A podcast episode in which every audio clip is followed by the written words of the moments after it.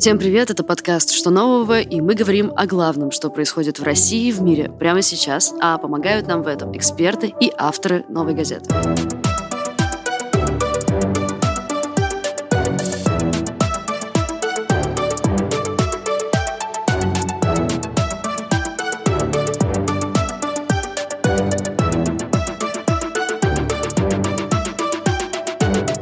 Начать этот выпуск мне хочется радостной новостью, какие мы вообще очень редко встречаем в этом подкасте, честно говоря. У нас юбилей, мы сделали 150 выпусков подкаста «Что нового?», чтобы вы всегда знали, что нового происходит в стране и в мире прямо сейчас.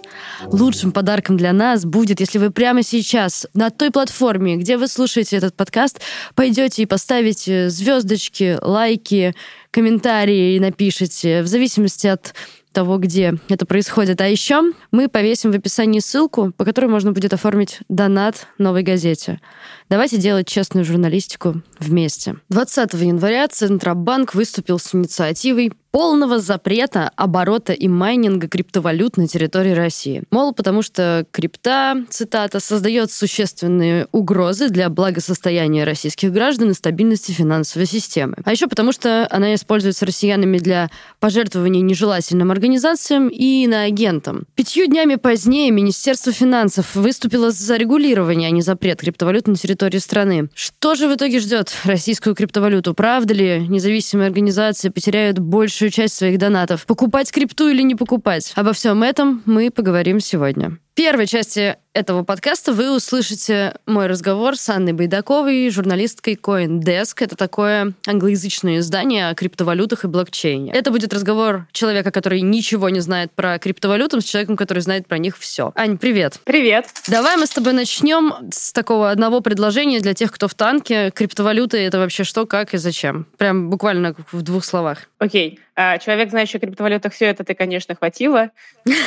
Постараюсь то, что знаю, объяснить. Криптовалюты а, — это, по сути, э, децентрализованная, распределенная компьютерная система, которая создана для того, чтобы люди могли обмениваться ценностью, скажем так, а ценностью а именно электронными деньгами. То есть это вид электронных денег, который существует в виде децентрализованной сети. То есть, грубо говоря, мы все пользуемся электронными деньгами, да, у нас есть приложения наших банков, есть э, всяческие Яндекс деньги, Киви, э, кошельки и так далее, но во всех этих системах есть какая-то центральная бухгалтерская книга, да, допустим, у тебя есть карточка Сбербанка, и когда ты отправляешь с нее деньги или получаешь на нее, Сбербанк э, ведет, грубо говоря, такой подсчет. Вот у тебя было 100 рублей, вот тебе пришло 500, вот ты отправила 200, осталось у тебя там сколько осталось и так далее. И таким образом централизованно контролируется, чтобы люди ну, тратили те деньги, которые у них есть, чтобы все расчеты сходились. А криптовалюты а, решают эту проблему без такой централизованной бухгалтерской книги. А как это делается? Это делается так, что эта бухгалтерская книга, по сути, существует на всех компьютерах, на всех узлах этой сети, которые к ней подключены. Каждый из этих компьютеров, каждый из этих узлов, это называется нода, может хранить полный список, в общем-то говоря, полную список транзакций, когда-либо проходившей в сети этой криптовалюты. И каждая нода валидирует эти транзакции, следит для того, ну, то есть она валидирует не все транзакции, которые проходят через нее, нее. То есть вот эта децентрализованная сеть, она проверяет э, валидность транзакций и держит общий реестр всех транзакций, которые проходили в сети, без какого-то центрального контроля. То есть не нужен, не нужен центральный банк, не нужен а, банк, не нужен никакой регулятор, чтобы эти транзакции были валидны, чтобы никто не тратил денег которых у него нет, грубо говоря. Подходит, мне кажется, я даже поняла, это, это хороший признак. Смотри, следующий вопрос. Как вообще в России с криптой дела? Много ли ее? Как она распространена? Где больше, где меньше? Как ее вообще используют? Как с криптой России сказать трудно, потому что, как и в любой другой стране мира, потому что официальных данных ну, практически не собирается. Ну вот, например, э, Центробанк российский опубликовал а, не так давно цифру, вроде как 5 миллиардов долларов. Каждый год э, россияне проводят транзакции с криптовалютами на 5 миллиардов долларов. Не очень понятно до сих пор, как эта цифра была получена. Центробанк говорит, что они спросили другие, ну, как бы, э, что они спросили российские банки, российские банки как-то им эту цифру сказали, а из чего она складывалась, не очень понятно. Ну, как ты понимаешь, 5 миллиардов долларов — это уже неплохо. Россия официально занимает одну из высоких э, строчек в рейтинге стран, в которых в рейтинге самых активно майнящих стран майнящих биткоин, то есть в России довольно-таки много а, майнинг-ферм, которые... Что такое майнинг-ферма? Это, собственно говоря, вот такой большой кластер оборудования, который записывает новые транзакции в сеть биткоина, и вознаграждение за эту, за эту работу эти компьютеры получают новые биткоины. То есть это способ заработка. В России есть довольно крупные фермы, в России находится сравнительно большая часть мировой мощности э, сети биткоина э, и других сетей, я думаю, тоже других криптовалют. Это связано с тем, что у нас электроэнергия доступная? Да, это связано с тем, что, в частности, например, в Сибири есть возможность подключаться к большим гидроэлектростанциям, к примеру. А, на которых э, электричество дешевое, плюс холодный климат, а это хорошо, потому что компьютеры, которые майнят биткоин, они прогоняют очень много операций в минуту, и они э, очень сильно греются. Они очень сильно греются, очень сильно гудят, и э, в холодном климате им хорошо, потому что они естественным образом охлаждаются. И опять же, это интересно, что э, много же до сих пор э, заброшенных индустриальных объектов, оставшихся еще с э, советского времени, и можно взять вот какой-нибудь ангар, где раньше был завод, а теперь завода нет, заставить его майнерами подключиться к готовой инфраструктуре электрической, которую никто же не демонтировал, когда завод развалился, и быстренько начать новое, очень доходное а, инновационное производство. Поэтому да, Россия активно майнит. А, насколько россияне активно торгуют, опять же, трудно сказать, потому что официальных представительств, как бы вот юридических лиц в России э, криптобирж нет. Ну, то есть э, есть биржи, которые работают с рублем и с российскими пользователями, и, соответственно, они имеют какие-то данные о том, сколько россияне через них провели. Но, как ЦБ сам сказал, каких-то регулярного обмена информацией с этими биржами тоже нет. Плюс есть какие-то неофициальные обменники, которые ну, никому не отчитываются. Есть э, больш... довольно большой поток там, крипты, которую никто не будет декларировать и они отчитываться.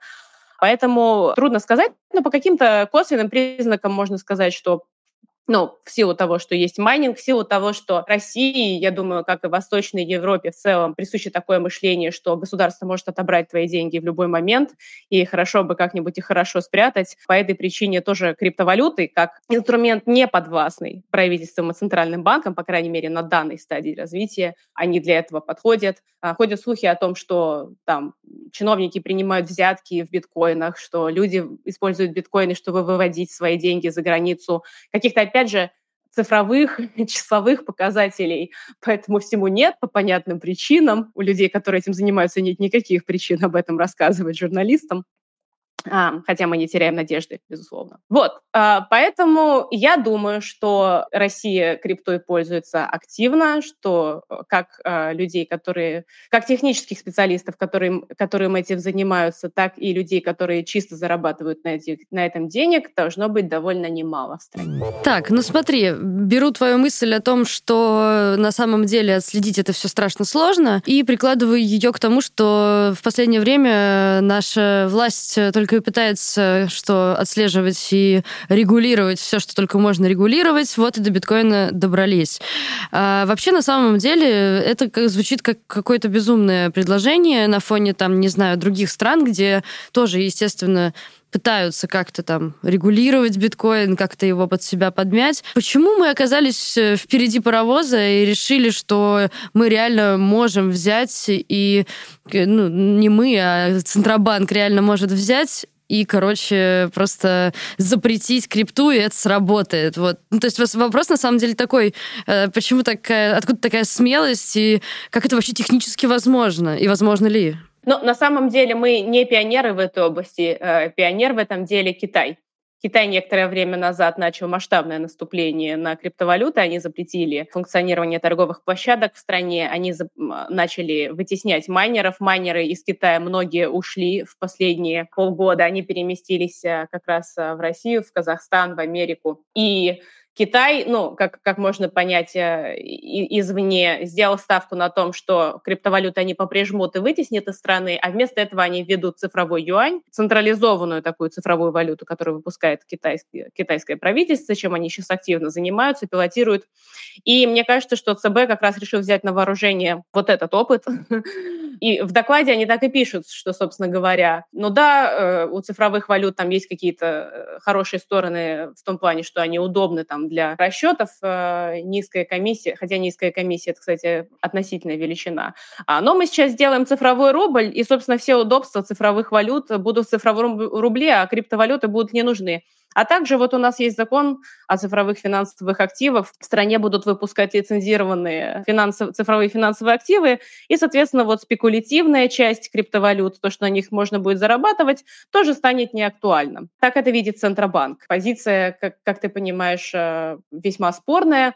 А что касается отслеживания, кстати говоря, э, это, неправ... это неправда, что ничего нельзя отследить. На самом деле в блокчейне, то есть э, вот этот самый децентрализованный реестр транзакций, да, в котором записано все, там можно отследить вот просто каждый биткоин от момента его создания, когда его замайнили, до последней траты по всей цепочке. Есть всяческие способы, на самом деле, там, смешивания, запутывания этих следов, но тем не менее, если у тебя есть сведения о том, кому этот принадлежал биткоин в реальном мире, то отследить его затем по блокчейну не составляет по большому счету труда. Сейчас есть инструменты для этого. И а, сейчас э, есть просто целый ряд компаний, которые предоставляют услуги и фирмам, и государствам по отслеживанию криптовалютных транзакций. Если задаться целью, то как раз регулировать-то крипту можно. Это пытаются сделать, э, например, в Украине сейчас. Там а, находится на рассмотрении сейчас закон, который описывает порядок лицензирования криптовалютных бирж, и то есть, ну, теоретически, если у тебя в стране есть биржи, которые работают по твоему закону, которые отчитываются каким-то регулирующим органом, с которых можно запросить информацию, то собственно говоря, бери и отслеживай. Это не совсем понравится криптовалютному сообществу, которое не хочет, чтобы его отслеживали, разумеется. Но э, у государства может теоретически создать себе все инструменты для того, чтобы, по крайней мере, основной поток обычных граждан, то, что они делают с криптовалютами, держать под контролем. Понятно, что теневая экономика существует в любой области, и в крипте тоже, и люди будут искать лазейки, чтобы их никто не видел. А, но как минимум какой-то потребительский поток общий под контролем держать вполне реально. Вот. Но ЦБ, видимо, решил, что э, им не нужно с этим заморачиваться, а можно просто запретить и сказать, вот вам цифровой рубль, и ни в чем себе не отказывайте. Скажи, а как это вообще ударит по экономике? Там Дуров говорит, что айтишники укатят из страны, инноваций в России больше не будет. Как реально это может, может выглядеть? Мне кажется, они уже укатывают, в общем-то. Ну да, биткоин тут как бы не особо причем. Это может сыграть роль, потому что, ну, как фактор общей атмосферы, знаешь, сидишь ты айтишник, ну, как бы ты и так видишь, что в Гугле работать прикольнее, наверное, чем в Яндексе. А, дело вкуса, конечно.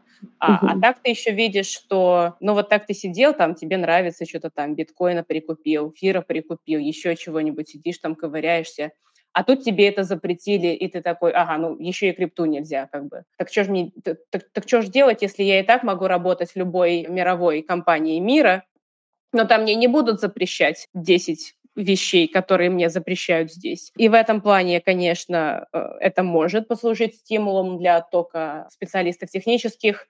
Очевидно, что это не будет способствовать открытию новых бизнесов, да, связанных э, с цифровыми валютами в России, потому что ну, они запрещены.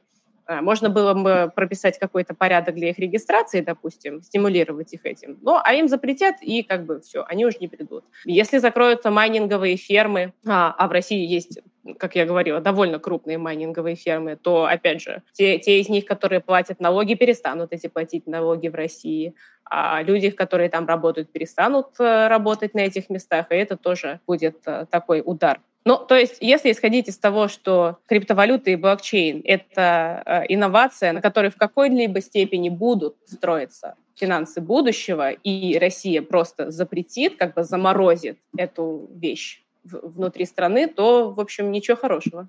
Слушай, ну вот так, э, вроде уже пытались же, что-то там ругались уже на крипту и пытались ее запрещать.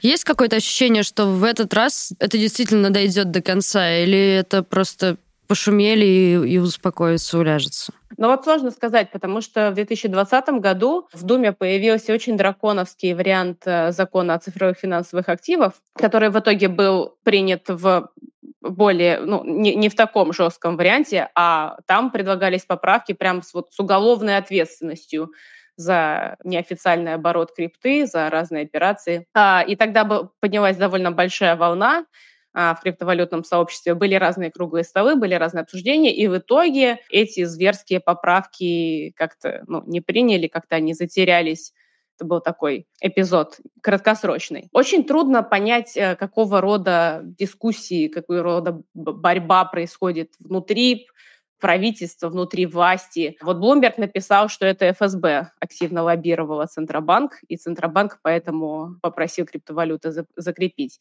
Как этот расклад сил сыграет в, в, в конечной сумме. Сложно предсказать, вот реально сложно. И как ты понимаешь, э, все, что происходит в нашей стране в последние несколько лет и последние месяцы, все, все меньше поддается какому-то рациональному прогнозированию, поэтому в случае с криптой мне сказать еще сложнее. Знаешь, мы тут не знаем, начнется ли война, а в крипте это э, что-то предсказать наверняка еще сложнее.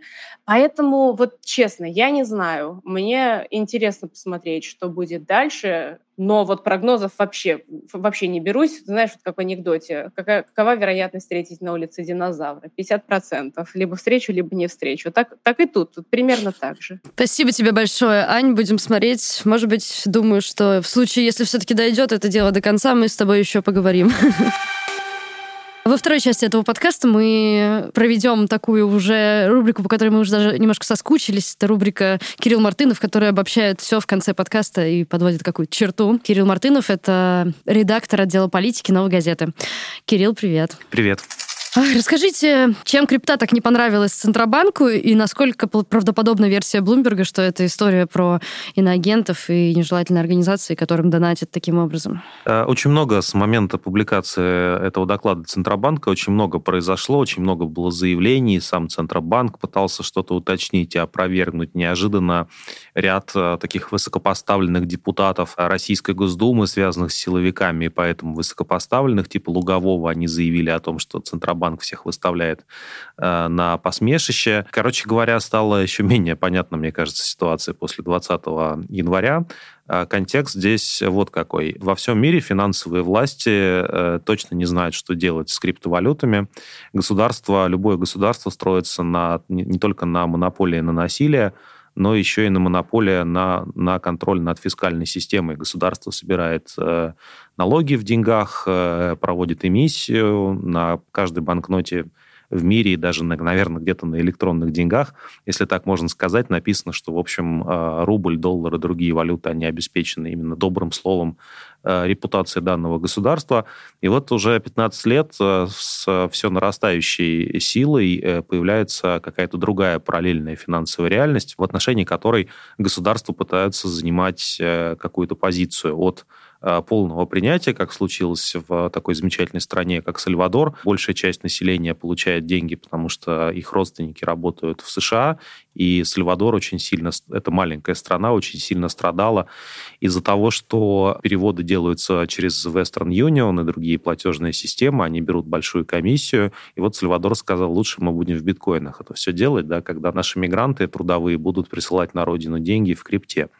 А другие государства, конечно, не столь оптимистичны, всем хочется сохранять а, контроль над этой финансовой системой, и Россия в данном случае не исключение. Центробанк, в принципе, работает по профилю. Центробанк а, занимает такую позицию, Э, то есть, если речь идет о том, что задача Центрального банка – это обеспечивать финансовую систему и ее стабильность, то они, конечно, должны волноваться из-за крипты. Вопрос в том, как именно они должны это делать, насколько они должны делать это разумно и аккуратно. В данном случае, судя по всему, получилось не очень, судя по общественной реакции, которая э, увидела во всей этой конструкции желание запретить эти современные э, финансовые системы целиком. Вот. И Bloomberg действительно сразу очень уважаемое американское агентство, агентство сразу вышло с заявлением о том, что есть такая интерпретация, что вот остатки российской политической оппозиции и все наши иноагенты и правозащитники, и можно называть э, конкретные примеры здесь таких проектов, они пытаются сейчас получать э, финансирование через криптовалюты, поддерживать своих сторонников, оставшихся в России, получать э, вне контроля Росфинмониторинга какие-то денежные средства, когда кто-то находится в эмиграции, там продолжает работать. Вот. Эта версия по-прежнему правдоподобная, при том, что, при том, что не очень ясен здесь интерес именно Центрального банка. Эти вещи, связанные с тем, как финансируется оппозиция, должно в первую очередь интересовать нашу тайную полицию, ФСБ. Нужно дождаться какого-то их заявления. Мне кажется, у ФСБ здесь э, есть очень понятная задача. Они должны не столько какие-то технологии ограничивать, они не умеют этого делать, и у них компетенции на это нет. Они должны создавать такие социальные условия, когда люди жертвовать оппозицией чисто вот в, в публичном, в социальном смысле слова, для них это очень опасно. Ну и, наверное, можно ввести какое-то дополнительное регулирование криптовалюты, таким образом помочь э, пресечь э, любым нежелательным для российского государства финансовым активностям. А в случае, если все-таки каким-то чудесным образом им удастся довести дело до конца, как пострадают экономические интересы тех, кто вообще в России владеет криптой, фермами? Ну, парадокс вот как раз заключается в том, что и в России, и на некоторых э, территориях, находящихся рядом с Россией, называется Абхазия и Приднестровье, можно себе представить какую-нибудь луганскую ферму э, криптовалютную, но, наверное, таких нету, потому что там совсем небезопасно. Вот эти большие производства, больш, большие бизнесы, связанные с криптой, они э, принадлежат очень уважаемым людям. А, упоминаются бизнесмены, связанные с бывшим президентом России Дмитрием Медведевым. Упоминается господин Дерипаска как интересант криптовалютного бизнеса, который строит свои майнинговые фермы там, где самое дешевое электричество. Это Иркутск, там, где очень много электричества, которое вот при помощи гидроэлектростанций производится. Конечно, они будут лоббировать для себя либо какие-то условия, либо они будут вообще противиться этому закону. Есть, мне кажется, обе позиции здесь могут быть быть вполне рабочими. Государство, например, может выдавать лицензию добропорядочным майнерам, добропорядочным криптовалютчикам, а всех остальных ограничивать. Это, в принципе, тот путь такого сословного законодательства, ну, друзьям все, остальным закон, по которому Россия достаточно давно идет. При этом, мне кажется, запретить ничего все-таки нельзя, надо это точно понимать. Задача, если действительно речь будет идти о каких-то ограничениях и запретах, то это будет история про то, что всех загоняют в подполье, криптовалютчики должны как-то скрываться, как спекуля... Как это будет выглядеть какая-то альтернатива? Подпольная крипта? Ну, понятно, во-первых, биржи, собственно говоря, основная, основная уязвимая точка криптовалют – это вывод, ввод, инвестиции и, в первую очередь, вывод денег из криптовалют. И это происходит на криптовалютных биржах, где на сегодняшний день можно так как бы в серой зоне российского законодательства эти операции совершать.